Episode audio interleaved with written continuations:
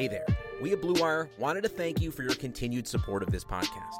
With over 90 podcasts across our network, we are committed to bringing you great content to fill that sports shaped hole in your heart.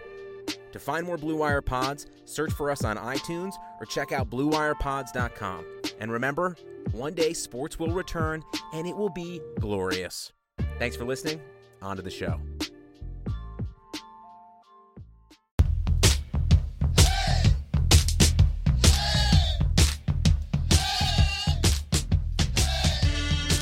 Welcome to the OBR Newswire Podcast, Friday edition. It's May 8th. Hope you've had a great week. Hope you had a great night checking out the Browns schedule. I'm your host, Jake Burns, and we are going to talk about that schedule here right off the bat. Uh, before we do so, though, big shout out to our sponsors, betonline.ag, and their welcome bonus using the promo code BLUEWIRE. And Blue Chew, who is out to improve and help with male enhancement, offering options, including a uh, free visit with a doctor that can help you and get you set up on what you need uh, via online conferencing, and then a free first package delivery to your door. All you have to do is pay shipping. Everything will be discreet using the promo code BlueWire there as well. You get that fantastic offer, and a big thank you again to Blue Chew for their sponsorship. So let's talk Browns schedule, right? I don't do a ton with schedules. Listen, I made a big deal about this thing last year and it bit me. I mean, I mean, I think I like projected 12 and 4, 11 and 5, and I'm not doing it again because so many things so many things change so quickly in the league and teams come out of nowhere and injuries decimate teams at certain points of the year and you could play a team week 1 such as Baltimore and uh, by the time you play them again in week 14 it's completely different football team. It's just the NFL moves in these these weird ways, and the roads to get to places in this league about you know how good a team is at a various point and it, listen it's the most capricious league in the in the entire sports industry and it never fails. So we'll just look at fun points of the schedule. The browns last won a home not a home opener but a, a regular season opener against the ravens i think it was 2004 they haven't won one since. They get the opportunity to play the Ravens again week one. That'll be fun at Baltimore. Um, test themselves early, and the Browns seem to play pretty well at Baltimore traditionally. So it'll be fun to see what kind of swagger they take into Baltimore. Um, nice to play Cincinnati week two, uh, Thursday night uh, under the lights, First Energy Stadium. That'll be fun to welcome Joe Burrow in and uh, you know let him experience the NFL life in Cleveland. That's a fun game. You know, you also get to see the Redskins and Chase Young in Cleveland. Then you go to Dallas, which is always cool to go visit America's team or whatever. And um, the, the, the other thing that catches my eye here is the middle of the season, right? Week 8, 9, 10, and 11. The Browns play three home games with a bye after that first home game. So they spend an entire month, pretty much an entire month at home. They'll get back from that game at Cincinnati on October 25th. They'll get back you know, on the 26th or whatever, and then they're home until, uh, you know, the the week of November 22nd. So that's a long time to be home. It can really refresh the group in the middle of the season. Other beautiful part of the beginning of the season is they don't play after they play Baltimore week one. They do not play a team that made the playoffs the season before until they play the Texans week 10 when they welcome Deshaun Watson to Cleveland. That will be a fun game to watch. That young quarterback, the Browns uh, did pass on. And then the, the, funny thing is, the week after that, they welcome in another quarterback they passed on, Carson Wentz, week 11. So you'll get to see both of the, those guys up close and personal. Going to visit Joe Schobert in Jacksonville week 12, which was probably going to be a London game, but was was uh, was moved due to obvious reasons with COVID 19. And then they close out with it's, it's interesting. You know, you want them to be in a pretty solid position the end of the year because they close out with three of their final five games on the road, three three of three road games in four weeks. If you go, you know, they're at Tennessee, host uh, the Ravens, then uh, on Monday Night Football, then go at New York and and uh, I guess the New York twice, right? It's the Giants and the Jets, and close with the Steelers at home. It's a fun schedule. It should be a game. The, the big part to me is that it doesn't include any trips past the Central Time Zone, which is exciting for this team having gone out west a couple times like they did last year. And those schedule losses can be really brutal on some teams. So they stay on the East Coast a majority of the year, and they have the 27th easiest schedule. The biggest thing about the schedule is the bottom where it says dates are subject to change. We will just see how COVID 19 and this, the country deals with it as the time comes. We don't know. We'll just, we're going to presume the NFL season is going to happen because they have not gotten off track at all through any of this. Um, you know pandemic stuff that has gone on. So we'll, we'll see. The NFL seems to be spearheading to get life back to normal train. So no reason to think that will go off the rails anytime soon, and they will get things rolling in September. And it, and it really should be a fun Brown season. The new uniforms, all that good stuff. We are going to welcome for our Film Room Friday. Uh, all 22 Chalk Talk on Twitter, John Stephenson, who just wrote on Jacob Phillips. So we are going to bring him in, um, talk to him about what he likes about Phillips, what he does not like about Phillips, Talked about Malik Harrison a little bit and why that pick wasn't made instead. Uh, compare those two players and give you some analysis on maybe why the Browns didn't take him. So let's jump over to our interview with uh, John Stephenson.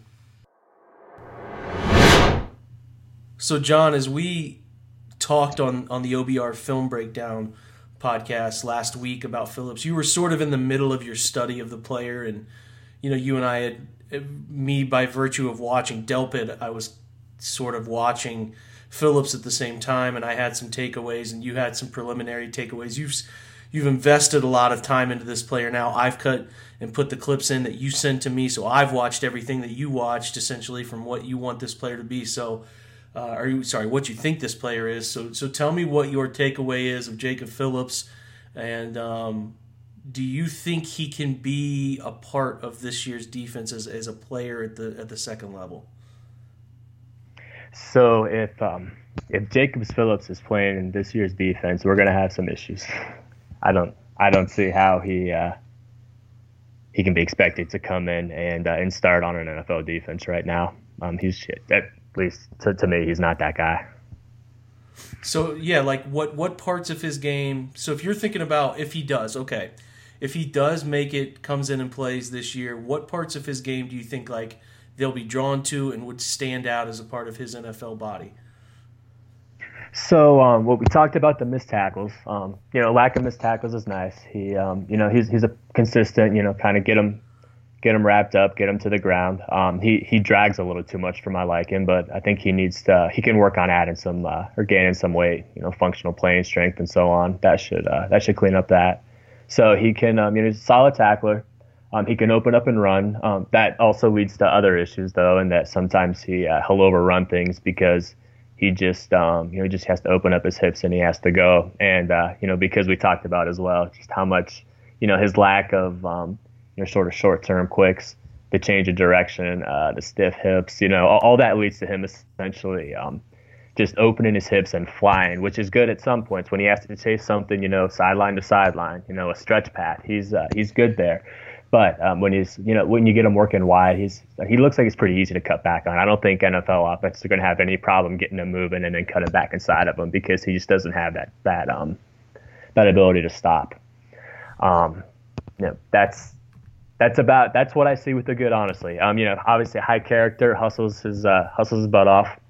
Um, you know, sounded like he was the defensive play caller, the quarterback of the defense. So, um, you know, getting in the calls, setting the fronts, and so on. So um, you know that speaks well to his um, you know his ability to digest a playbook and communicate it out. But uh, that's that that's what I've got after a complete study. So some of those things going forward, he'll do okay. Uh, has to process a little bit better, but the physical traits are there to an extent. The ability to stop, shift, change direction that you would like a twitchy linebacker in the modern NFL to do gives you some concern, gives me some concern based on what you sent me. I'm not sure how he will do there. He has to get, like you said, a better feel for when to throttle down. I think there's a couple clips there that you sent me where it's just like he's just, you know, the old phrase I used to hear when I was playing, and I transferred it over to when I was coaching the old young bull, old bull phrase where you're in a hurry all the time. And it feels like he's in a hurry to get places all the time, and he has to understand the throttle down nature, dropping the hips, playing with a low center of gravity because there are times where if you catch John's film room, um, you know, where he, he, talks about the hip issue is Jalen Hurts just embarrassed him in that in that semifinal game with just a one plant move where he left him he left him essentially falling on the ground. So you, you really don't want to see that happening to a guy who's going to have to make tackles in a phone booth, right? Um, mm. So you know, I think a lot of the stuff you're talking about there is true. He's a good tackler. He's a consistent tackler. Has been that guy um, over the course of his two years of starting time. And people have asked me, and I know that it has probably come up. You haven't checked the comments on the OBR article, but it might have come up. Why the Browns didn't take Malik Harrison instead of um, instead of Jacob Phillips? And and ultimately, I don't know, man. Like I don't know. We have to get that answer from Joe Woods and and um, maybe one of the scout the re, you know the area scouts can give us a better feel for that. What I do know is that both guys are run stop defenders. I think both of them graded well above average in run defense grade. I think Malik Harrison, from what I'm looking at here, was an 87.1 run defender. Um, as, as far as a grade of doing his assignment, this is Pro Football Focus. There's there's gray area between what the subjectivity of all this stuff. But I think if you watched Ohio State, John did, I did. Malik Harrison, pretty solid run defender. Was always in the right spots. Had a, did a good job fitting up defenders. Um, you know, especially being where he was supposed to be and handling the duties that Ohio State's attacking defense would would throw at him. And if I'm looking at Jacob Phillips, I'm, I'm trying to type this in quickly with my left hand. Uh, his grade in the in the run grade department was a 76, so kind of similar, well above the average threshold for what the linebackers are in this class. The biggest difference between the two, neither of them are good coverage defenders. I, have read in a couple scouting reports, and I would agree with this. I'm sure you would too, John. His technique in pass coverage, zone coverage, terrible. Is he? What, what do you notice about the technique that's a problem? We're talking um, Phillips. yeah. Phillips. Yeah. So um, one, he just he doesn't seem to have a feel. He doesn't. He doesn't. He doesn't look like he understands route combinations. You know, just the simple things like if a route's going out, something's probably coming in, or when he's being high load and so on. He just kind of he gets out there and he sort of drifts in space at times. Yeah, um, and they called him a placeholder in coverage, which I think is was yeah, is true, right? Yeah, and and the coverage yeah. grade's low for both guys. So as you look at these two guys, you would think both of them are just sort of maybe early in their career two down players. Maybe they eventually get a feel for it at the yeah. NFL level, but both of them would be considered that. The biggest difference between these two, and, and maybe if you if you get Joe Woods and you can talk philosophy of, of, of what he wants his linebackers to do, it is the tackling and the production in tackling. Only five missed tackles last year um, for Jacob Phillips, and that's a 5.2% missed tackle rate, one of the highest in the class for linebackers, and an 88.8 tackling grade um, overall for him. If you look at Malik Harrison, uh, it's it's it dips some. So if I if I'm able to type his name and spell it right, um, yeah, let's see here. It dips. It's not atrocious, but his tackling grade's a 63.5 um, and a 12.1% missed tackle percentage, which is higher. Now Malik's coverage grade's a little higher, but having watched him over the years, I never felt very good about him in coverage. He's a, he tested he tested really well. Um, obviously, both guys ran the, a really identical 40 time at 4.66, but the three cone Malik handled much better. He's a 94th percentile three cone guy.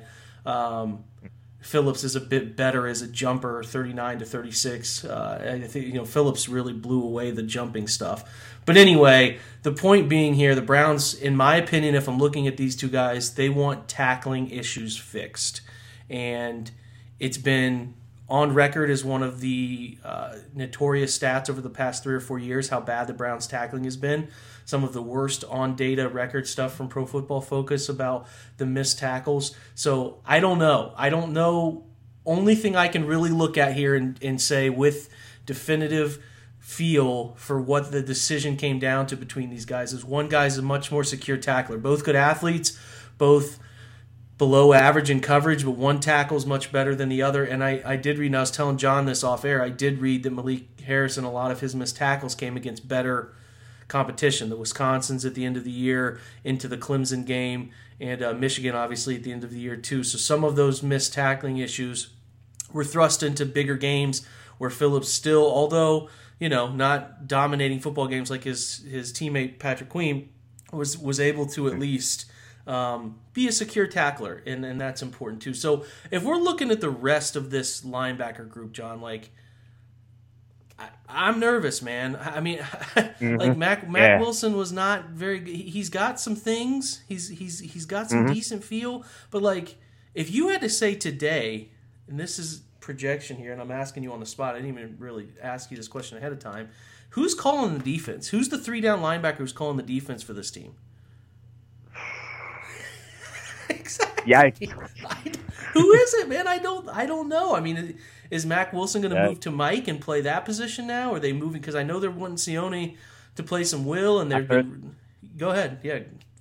No, I've, I've heard that. That yeah, Mike Wilson or Mac Wilson, pardon is going to um try to move him to Mike, and uh, I guess he'd be your uh, that's your three down guy right there. But whew. I I don't know, man. I, I I'm just like I've we talk about I need to add like Jadeveon Clowney. People have these ideas of these players that are still out there that like Everson Griffen.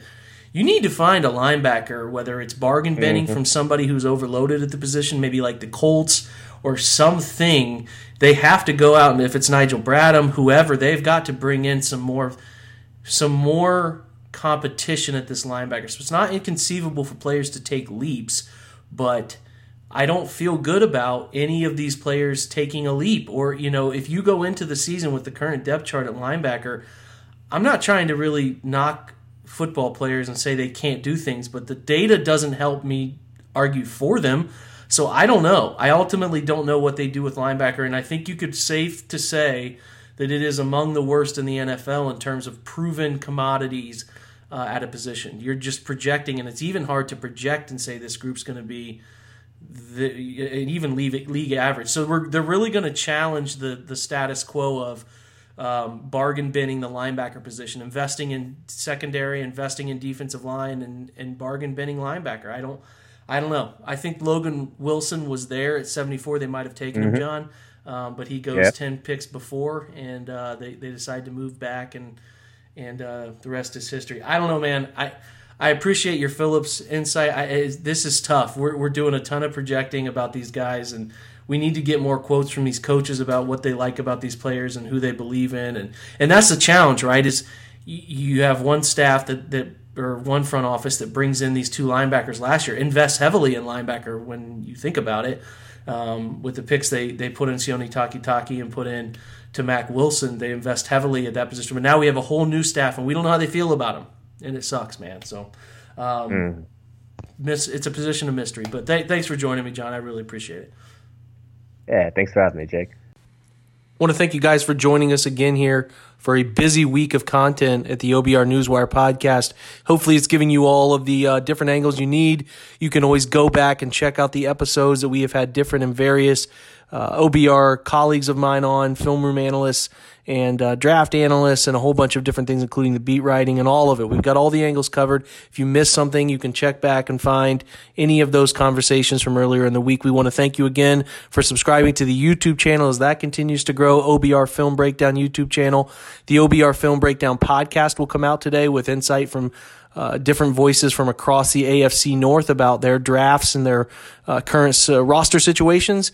We'll also touch on Nick Harrison there. There will be a Nick Harris film room up from myself on the OBR today. You can find that. We have a great deal going, 60% off for those of you who are considering joining us at the OBR. Listen, great content, great writers, great angles, all the Brown stuff you need with forums and much, much more to keep you entertained and give you all different angles on this franchise and this team and, and what's going on on the field and off the field. So again, thank you for subscribing to this podcast. Thank you for subscribing to the YouTube channel and joining us at the OBR. Um, hopefully, that is a part of your plans if you are not already doing so. Giving us a review on this podcast also greatly appreciated, and a five star review would be far too kind, but we always take those types of great reviews. Thanks again, guys. Have a great weekend. Enjoy your time with your families. Until next time, go Browns.